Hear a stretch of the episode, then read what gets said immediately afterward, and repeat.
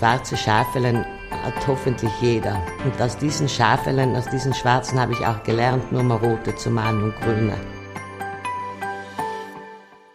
Hallo und herzlich willkommen zu einer neuen Folge des Podcasts der Südtiroler Wirtschaftszeitung, die SWZ trifft. Dieses Mal sprechen wir mit der Unternehmerin Ruth Volker. Mein Name ist Silvia Sant'Andrea, ich bin Redakteurin bei der Südtiroler Wirtschaftszeitung und ich darf unseren Gast begrüßen. Hallo Frau Volker, schön, dass Sie heute bei uns sind. Grüß Gott und danke, dass ich hier sein darf. Ruth Volker ist in Farn aufgewachsen. Zunächst führte sie den elterlichen Hof, dann widmete sie sich dem Schuhhandel und machte sich mit der Kette Schuhe Ruth südtirolweit einen Namen. In den Geschäften, die unter anderem in Bozen und Meran Filialen hatten, verkaufte sie Schuhe und Accessoires. Neben ihren Schuhgeschäften betrieb sie einige Jahre lang eine Bar in Farm. Nach und nach widmete sich Ruth Volker immer mehr dem Immobiliengeschäft und gründete schließlich Ruth Immobilien. Frau Volker, hier setzt meine erste Frage an. Wie sind Sie denn eigentlich von den Schuhen zu den Immobilien gekommen? Ja, das mit den Immobilien war immer schon in meinem DNA. Mein Großvater, der Alexander Volker, hatte schon 1905 ein ganz großes Bauunternehmen, war Bauträger.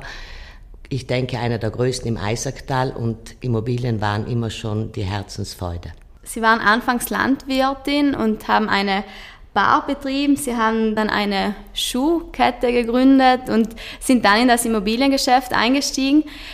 Wieso haben Sie eigentlich immer versucht, auf mehreren Standbeinen zu stehen?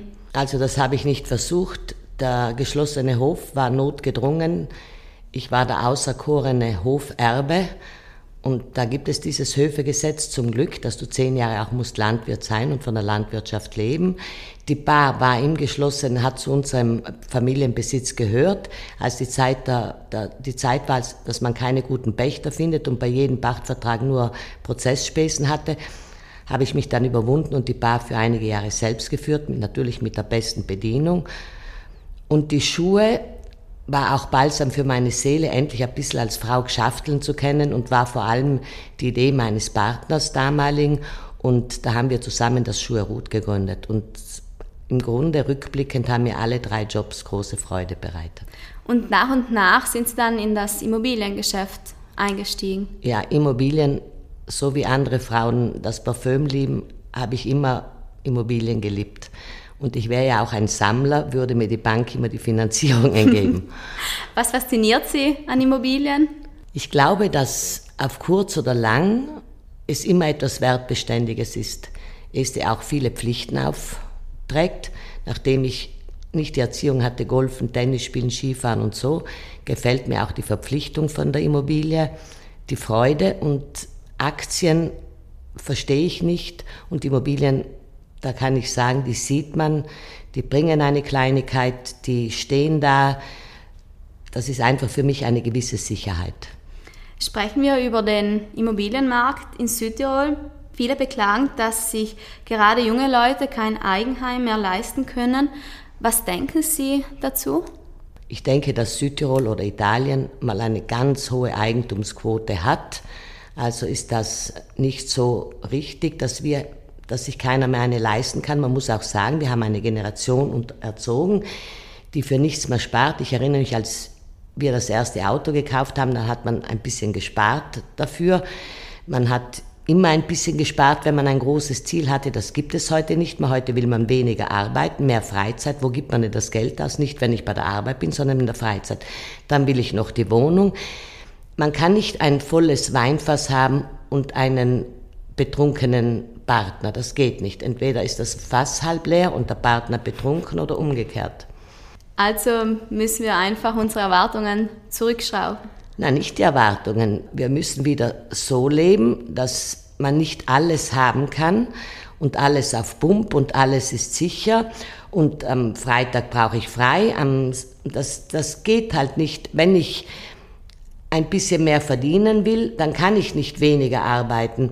Und wenn ich mir eine Wohnung kaufen will, dann kann ich nicht auch noch das neue Auto haben, den Sommerurlaub, den Winterurlaub. Irgendwo müssen wir ansetzen. Denken Sie, dass wir im Allgemeinen von der Idee abrücken müssen, wonach jeder ein Eigenheim besitzen muss? Na, besitzen muss, das hat es ja noch nie gegeben, dass man es besitzen muss. Dass es der größte Wunsch ist von allen. Wir sind auch so erzogen geworden. Der Tata und die Mama haben ein Siedlungsheisel gekauft oder gebaut. Ich bin auf einem geschlossenen Hof aufgewachsen. Da war für jeden ein Zimmerplatz. Also wir hatten alle ein Nest. Das ist Fakt. Das ist ein bisschen in unserer Erziehung endlich hat der Horn zu haben, nicht? Aber es muss ja nicht sein, eine Wohnung oder ein Zuhause soll man sich kaufen, wenn man auch sicher ist, dass man längerfristig hier bleibt und nicht in vier Jahren wieder umzieht und so. Man sollte davor eine Kleinigkeit auf die hohe Kante tun, dass man heute mit 21 Jahren will eine, eine Wohnung kaufen, ist fast ein Absurdum, nicht? Viele von uns wünschen sich eine große Wohnung, am besten noch mit kleinem Garten oder einer Terrasse. Haben wir Südtiroler im Allgemeinen zu hohe Ansprüche, was das Thema Wohnen angeht? Wenn man hohe Ansprüche hat, und etwas dafür tut, dann sind sie ja angebracht. Aber wenn ich hohe Ansprüche habe und auf dem Divan sitze, dann natürlich ist es aus den Fugen. 100 Quadratmeter Wohnung kenne ich eigentlich wenige, die die kaufen. Vielleicht auf der Bruttofläche. Der Traum vom Eigenheim, den finde ich schön, aber ich sage nochmal, für jeden Traum muss man was tun. Wenn man will schlank sein, dann kann ich nicht den ganzen Tag Sachertorte essen. So ist halt auf der Welt. Also müssen wir uns unsere Eigentumswohnung auch verdienen. Ein bisschen schon, natürlich. Sie haben es vorhin eben angesprochen, eine Besonderheit des Südtiroler Immobilienmarktes ist eben die hohe Eigenheimquote. Sie liegt bei 80 Prozent. Mhm. Ähm, ist ein Eigenheim überhaupt noch zeitgemäß oder brauchen wir insgesamt ein Umdenken in der Planung von Städten und Häusern? Nein, Umdenken in der Planung von Städten und Häusern. Wir haben ein kleines Land. Sicherlich muss man auch dann erlauben, früher oder später in die Höhe zu bauen.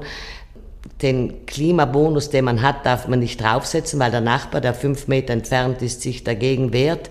Man müsste das schon klarer definieren. Also mehr Wohnungen und nicht Grundverpatzen. Das heißt auch, dass man in die Höhe bauen kann. So ist es. Also wenn Sie einen Wunsch an Südtirols Politik äußern dürfen in Bezug auf den Wohnungsmarkt oder auf den Immobilienmarkt, was würden Sie sich wünschen? Ja, unbedingt das Airbnb abzuschaffen, denn das hat auch die ganzen Mietwohnungen geschluckt und gefressen. Es kann ja nicht sein, dass wir heute Mitarbeiter von außen herholen und äh, in der ganzen Stadt laufen Trolleys und Leute herum, die für drei Tage dort mieten, für vier Tage dort. Also das gehört verboten. Das gehört in die Hotelzone und nicht in die Wohnbauzone. Da müsste die Politik einmal reingratschen, wie sie es gehört, auf den Tisch schlagen und sagen, stopp, wir haben Zonen, wir haben eine Industriezone, wir haben eine äh, Hotelzone, wir haben diese Sachen und da müsste man halt Klartext reden. Momentan ähm, steigen die Baukosten und die Finanzierungsbedingungen verschlechtern sich. Bereitet Ihnen diese Entwicklung Sorge? Na, sicherlich müssen Investoren oder kleine Sammler oder Bauträger, was ich im kleinsten Stil bin, ein bisschen umdenken. Wir haben bis gestern im Grunde billig Geld zu leihen bekommen. Man wusste zwar immer, dass dieses paradiesische Zinsniveau sich früher oder später ändern wird. Früher oder später muss es ja nach oben gehen dass natürlich von den Baukosten, das denke ich, wird sich einpendeln, wenn jetzt weniger Nachfrage ist äh, durch die Krise, durch dem, dass auch öffentliche Bauten ein bisschen zurückgesetzt werden, wird sich das hoffentlich einpendeln. Ich glaube nicht, dass dieser Krieg da in der Ukraine alles äh, teurer machen kann. Zu den Baukosten, ähm, denken Sie, dass wir in Zukunft günstiger bauen werden müssen?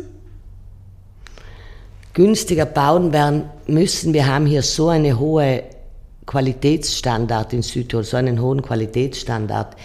Wirklich mit den besten Baumaterialien, die besten Dämmungen, äh, die besten Fenster. Das geht natürlich ins Geld, aber der Ursprung von den, von den Kosten ist ja immer im Grundankauf, nicht? Und der ist in Südtirol extrem teuer und auch wenn man heute ein altes Häuschen kauft, dann kostet das ein Heidengeld. Die verlangen wirklich, als wären wir, ich weiß nicht in welcher Großstadt und auf welchem wichtigen Platz. Dann kommt noch das lange Planen, das lange Urbanistik, äh, die ganzen Gesetze, äh, die Baukommissionen äh, zurückgesetzt, nicht genehmigt. Also Da wäre halt viel feiner, wenn man könnte mit, den, mit der Gemeinde reden, mit dem Bauassessor und der sagt, das sind die Prämissen und so und dann geht es irgendwie ein bisschen schneller weiter. Dann kommen noch die Rekurse von den Nachbarn, weil er meint, er sieht den, äh, die, den, den Apfelbaum vom Nachbarn nicht mehr.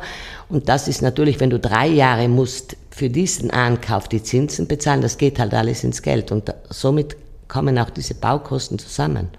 Sie haben vorhin die Preise angesprochen. In Deutschland sinken die Immobilienpreise ja schon. Glauben Sie, dass das auch auf Südtirol zutreffen wird, also dass die Preise wieder sinken werden? Ich denke, dass immer in Krisenzeiten unter Anführungszeichen schlechte Immobilien in schlechten Lagen oder mit gewissen Auflagen, dass es in der Handwerkerzone im siebten Stock oben die Rampe Aue, die Rampe Euden, nicht, die gekauft worden sind, weil du eine hohe Rendite hast, das weil damals der Mieter eine gute, einen guten Mietzins bezahlt hat, die werden natürlich an Wert verlieren. Ich kann mir aber nicht vorstellen, dass gute Immobilien, gute Wohnimmobilien oder gute Geschäftsimmobilien an Wert verlieren. Welchen Rat haben Sie also zum Beispiel für Ihre Kunden oder jemanden, der überlegt, eine Immobilie zu kaufen? Ja, den Rat habe ich immer schon gehabt. Man soll nicht nur auf die Rendite schauen, man soll ein bisschen auf die Lage schauen. Denn es zählt halt immer die Lage. Dann werde ich unter den Lauben auch einmal ein bisschen weniger Miete für ein Geschäft bekommen, wie vor sechs Jahren. Ich werde für eine schöne Wohnung mit ein bisschen netter Terrasse äh, in einem Ort, wo die Nahversorgung gegeben ist, einmal vielleicht 100 Euro weniger Miete kriegen. Aber ich werde immer einen anständigen Mieter haben. Natürlich, wenn ich billigst Immobilien irgendwo wahllos gekauft habe, nur auf Rendite, dann kann das natürlich in Krisenzeiten ein schlimmes Erwachen sein. Man muss ja nur schauen, wie viel dann solche arme Ausländer hineingestopft werden, die hier eine Wohnung brauchen, weil sie ja abspülen, weil sie etwas tun. Und dass diese Wohnung dann nicht an Wert dazugewinnt oder nicht eine gewisse Abnützung hat, das ist ja ganz klar. Wenn sieben Leute in einer Dreizimmerwohnung sein, dann schaut es dementsprechend aus. Wenn wir über die Lagen sprechen, welchen Gemeinden und Bezirken würden Sie das höchste Potenzial zusprechen in Südtirol? Ja, sicherlich Stadtnähe, Bozen, Meran, Brixen hat immer einen hohen Wert und dann natürlich auch unsere wunderschönen Dörfer, vor allem wo die Nahversorgung noch gegeben ist oder gegeben ist. Wenn wir aber weiterhin solche Ghettoinseln von Einkaufszentren bauen, dann wird natürlich die Nahversorgung in den Dörfern verschwinden und dann hat auch das Dorf viel weniger Wert. Und da müsste auch die Politik eingreifen. Das ist so wichtig, dass im Dorf, dass sie kannst Schnitzele kaufen, das Brot, die Zeitung, ich habe in Fahren so lange gekämpft, dass wir einen Zahnarzt haben, eine Frauenärztin, dass wir die Nahversorgung haben. 15 Jahre gekämpft mit der Gemeinde. Und heute, wenn ich sehe, die alten Leute oder junge Mütter mit den Puppenwagelen, das zu nutzen ist, dann kriege ich, habe ich einfach eine Freude. Also müssen wir unsere Nahversorgung in den Dörfern sichern, dann bleiben die auch attraktiv. Absolut. Sie sind als Unternehmerin in der Immobilienbranche angesiedelt. Was ist denn für Sie bei einer Investitionsentscheidung ausschlaggebend? Ich bin fast schon langweilig mit Sicherheit A die Lage, B die Lage und C die Lage. Wie muss oder wie müsste eine Immobilie sein, damit Sie sie sofort kaufen? Ja, die Lage müsste passen und die Bank müsste mir die Finanzierung geben. Gibt es, wenn Sie zurückblicken oder auf Ihre Immobilien schauen, gibt es irgendeinen Kauf, den Sie im Nachhinein bereuen oder den Sie nicht mehr so tätigen würden? Nein, mit Sicherheit habe ich auch meine schwarzen Schafeln angesammelt. Vor allem, als ich euphorisch mit Geschäftspartnern gebaut habe und um die Gesellschaft dann schließen zu können, weil diese Gesellschaft plötzlich andere Interessen hatten, habe ich gewisse Immobilien herausgekauft, um abschließen zu können. Aber ich sage noch einmal, schwarze Schafelen hat hoffentlich jeder. Und aus diesen Schafelen, aus diesen schwarzen habe ich auch gelernt, nur mal rote zu malen und grüne.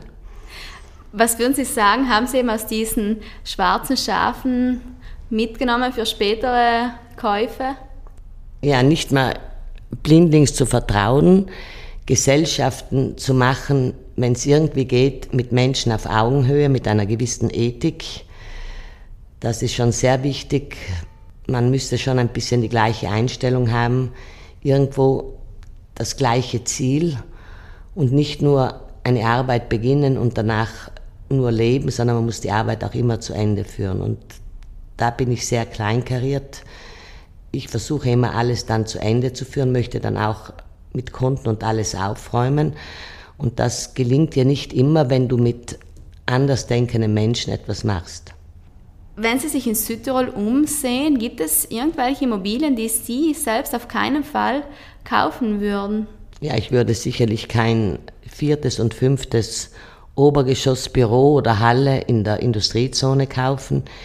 Ich würde vielleicht nicht in einem 50 Wohnungen Kondominium kaufen, ähm, das schon etliche Jahre alt ist. Das würde ich wahrscheinlich nicht tun. Kommen wir noch zu den ersten Jahren Ihrer Karriere. Sie haben zunächst eine Modekette gegründet und wachsen lassen und eine Bar geführt und sich dann erst dem Immobilienhandel gewidmet. Würden Sie sich selbst als umtriebig bezeichnen? Als umtriebig bin ich mit Sicherheit nicht. Im Grunde ist mir alles irgendwo vor die Tür gesetzt worden und da hat es geheißen, das ist jetzt da und jetzt äh, bitte rudere. Und im Grunde bin ich ein braver Soldat. Aber ich muss auch sagen, mir hat jegliche Arbeit Freude gemacht. Äh, Schuhe Ruth, es war wie mein drittes Kind, muss ich echt sagen, habe mich auch schwer getan, loszulassen.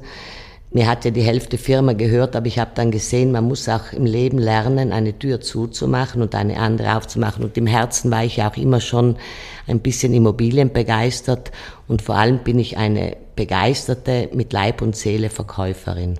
Mir gefällt es, einen Kunden glücklich zu machen, ob es mit roten Schuhen ist oder mit einer schönen Wohnung, wo die Finanzierung stimmt, da habe ich einfach eine Freude. Was macht für Sie eine gute Verkäuferin aus? Ja, sicherlich einmal die Ehrlichkeit, ein Fachwissen und die Passion, dass man auch ein bisschen flexibel ist mit den Arbeitszeiten, dass man ein bisschen geduldig ist, dass man den Kunden gut begleitet, bis er stolz mit seinem Produkt bei der Tür hinausgeht oder beim Notar oder beim Geschäft. Wenn Sie zurückblicken auf Ihre Schuhgeschäfte, was haben Sie dort gelernt, das Ihnen heute beim Handel mit Immobilien hilft? ich weiß nicht, ob es mir etwas geholfen hat, aber ich habe halt immer gesehen, ein glücklicher Kunde ist für mich das Trinkgeld. Genau. Ein glücklicher Kunde ist für mich das Minimum, was ich erreichen soll mit der Sahnehaube. Der Kuchen mit der Sahne, genau. Das ist für mich ein glücklicher Kunde. Und wenn die Leute dann grüßen und sagen, Ma, das haben Sie mir gut, äh, da haben Sie mir gut beraten, Frau Ruth, dann schmelze ich ganz dahin, muss ich sagen. Also der Austausch mit den Kunden. Ja. Und, und ihnen das versuchen, das Richtige zu empfehlen und zu bringen. Vergessen das manche Verkäufer oder Verkäuferinnen? Es wird schon ein Unterschied sein, ob ich jetzt irgendwo in einer Firma arbeite und ich bin die Verkäuferin und ich habe ja immer mit meinem Namen etwas getan, kann schon ein Unterschied sein. Was wir alle verlernt haben, ist ein bisschen die Passion, die Leidenschaft für unseren Beruf. Die meisten arbeiten vielleicht, um, um ihre Miete bezahlen zu können oder das, den Tag umzubringen. Das ist schon schade, weil man müsste eigentlich dankbar sein, dass wir hier leben, das muss ich sagen. Man müsste dankbar sein, wenn man einen Beruf hat. Und heute haben wir so viele Berufsmöglichkeiten. Wenn einer der Verkauf nicht gefällt, der Kundenkontakt, dann soll sie aufs, ans Fließband gehen oder ins Büro oder es, wir haben so viele Möglichkeiten. Aber was man tut, das sollte man einfach mit Freuden tun. Sie haben Ihr Herzblut in viele verschiedene Projekte gesteckt, oftmals auch zeitgleich. Wo nehmen Sie denn Ihre Energie her? Energie würde ich das gar nicht bezeichnen. Das ist dann dieses Pflichtbewusstsein der Frau. Ich habe reife Peperoni zu Hause, also mache ich eine Peperonata. So sind wir Frauen. Das ist auch das Pflichtbewusstsein, dann das gut weiterzumachen. Und ich sage noch einmal, die Freude und die Dankbarkeit, hier zu sein in Südtirol, weil meine schulische Laufbahn, ich habe die Handelsober gemacht, aber ich habe überhaupt keine, keine riesige Ausbildung und in Südtirol kann man halt trotzdem sehr gut leben. man findet immer eine tolle Arbeit, man kann sich von der Umwelt, von der Freizeit her, ist sowieso das Land der unbegrenzten Möglichkeiten. Ja, vielleicht die Dankbarkeit. Ich hätte, glaube ich, in keinem anderen Land es mir so gut gehen lassen können. Sie haben verschiedene Unternehmen gegründet und wachsen lassen. Gibt es im Nachhinein etwas, das Sie bei einem Ihrer Unternehmen oder insgesamt als Unternehmerin anders machen würden? Ja, sicherlich, wenn ich ein bisschen ungenau war und sagen wir den Gesellschafter oder so ein bisschen zu viel freie Hand gelassen habe und nach meinem Empfinden danach das Regenwetter hatte. Da, wenn man etwas tut, dann sollte man schon ein bisschen pingelig dahinter sein, weil, weil das einfach wichtig ist. Weil wenn es dann in, in der Kasse nicht stimmt oder so, weil man ein bisschen zu gemütlich war und sich immer auf andere verlässt, das würde ich nicht mehr machen. Diese Faulheit oder Gutmütigkeit, ich weiß es nicht, äh, wie man das nennt. Faulheit und Gutmütigkeit sind ja so eng beieinander. Deswegen weiß ich nicht, ob es Faulheit war oder Gutmütigkeit. Haben Sie das mittlerweile abgelegt? Ja, das habe ich abgelegt. Sie haben eben verschiedene Unternehmen geführt. Was würden Sie sagen, bedeutet für Sie Erfolg? Wenn man jetzt kann sagen, dass ich einen Erfolg hatte, dann ist es sicherlich, dass ich mein Erbe dass es heute noch steht, dass ich es verbessert habe und sogar noch vergrößert habe, das ist schon für mich der größte, die größte Freude, weil es irgendwo auch ein Versprechen an die Familie war, weil ich die dritte Generation bin. Und noch ein Erfolg ist, dass meine beiden Kinder, ohne dass sie es mussten oder es empfohlen wurde, beide freiwillig und mit Freuden eingestiegen sind und im Grunde die vierte Generation gesichert ist.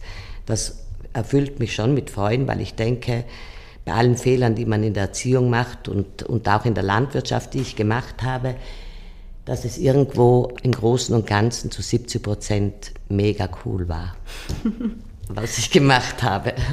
Noch zur Landwirtschaft. Sie, war, Sie haben ja vorhin erzählt, dass Sie sehr jung äh, waren, als Sie daheim die Landwirtschaft oder den Hof übernommen haben. Was erinnern Sie sich aus dieser ja, Zeit? Ja, mein Vater war sehr krank und dann musste man die Hofübergabe natürlich regeln. Und dann hat es mich getroffen und ich kann nicht einmal sagen, vielleicht war das mein großes Glück, weil womöglich wäre ich, ich weiß nicht, was ich geworden wäre. Ich hatte ja damals noch keine Ziele mit 18, 19. Es hat mich sicherlich sehr geerdet, weil äh, das ist ja nicht ein, ein großer Obsthof gewesen, sondern es war hier eine Landwirtschaft. Ich hatte das Glück, dass ich mit dem Hof auch noch einen Senner mitgeerbt habe, der äh, zur Familie gehörte. Sonst weiß ich nicht, wie es ausgegangen wäre. Ich habe halt mich erinnert, dass man sicherlich bescheidener wird, dass die, wenn man in der Jugend meint, wow, ich schaffe alles, dass du siehst, man, es hängt viel vom Wetter ab, es hängt viel vom, von vielen Sachen ab und dass man halt muss extrem fleißig sein und dass es gerade bei, bei einem Kuhstall nicht so viele Feiertage gibt. Mhm. Bevor wir zum Abschluss kommen, würde mich noch etwas interessieren und zwar Ihre Unternehmen, sowohl die Schuhgeschäfte als auch das Immobiliengeschäft tragen ihren Namen, also Ruth, in sich. Die Schuhkette hieß Schuhe Ruth und ihr, oder heißt Schuhe Ruth und ihr Immobiliengeschäft heißt äh, Ruth Immobilien. Was bedeutet Ihnen Ihr Name? Mir gefällt es, wenn jemand sein Gesicht zeigt. Mir gefällt einfach, wenn der Mensch, der mir die Ware verkauft oder der mir was anbietet, einen Namen hat und mir den Namen gibt. Das gefällt mir viel besser. Äh, vielleicht auch deswegen bin ich nie Börse oder so eingestiegen oder mag auch nicht diese ganzen Fonds, äh, die da dann in Betriebe einsteigen und so, weil das ist mir einfach zu fremd. Da bin ich wahrscheinlich zu dumm, zu wenig geschult oder schon zu alt. Mir gefällt schon gut, wenn einer sagt, ich bin die Ruth, ich darf dir das gern geben und wenn morgen was fehlt, du weißt, ich bin die Ruth, dann kannst du wieder kommen. Das ist mir schon sehr wichtig, das Gesicht zeigen. Frau Volker, abschließen möchte ich unser Gespräch noch mit drei kurzen Fragen. Was bringt Sie auf die Palme? Auf die Palme bringt mich Faulheit. Wo würden Sie selbst gerne eine Immobilie besitzen? Bin ich unentschlossen, ob am Meer oder irgendwo auf dem Berg. Am Meer haben Sie da einen bestimmten Ort? Oder denken Sie da? Den würde ich nicht gern sagen, weil da könnte ich nicht einmal essen gehen, für lauter, dass der Ort teuer ist. Und noch die letzte Frage. Was ist der beste Rat, den Sie je bekommen haben? Dass der Herrgott noch nie einen Baum zum Himmel hat wachsen lassen. Herzlichen Dank, Frau Volker, und weiterhin alles Gute. Danke Ihnen. Danke auch an Sie, liebe Hörerinnen und Hörer, dass Sie uns zugehört haben. Wir freuen uns, wenn Sie auch beim nächsten Mal wieder dabei sind. Für alle, die in der Zwischenzeit Lust auf mehr Interviews und Berichte aus Südtirols Politik und Wirtschaft haben, gibt es jeden Freitag eine druckfrische SWZ oder Sie können uns online unter www.swz.it besuchen. Bis zum nächsten Mal, machen Sie es gut.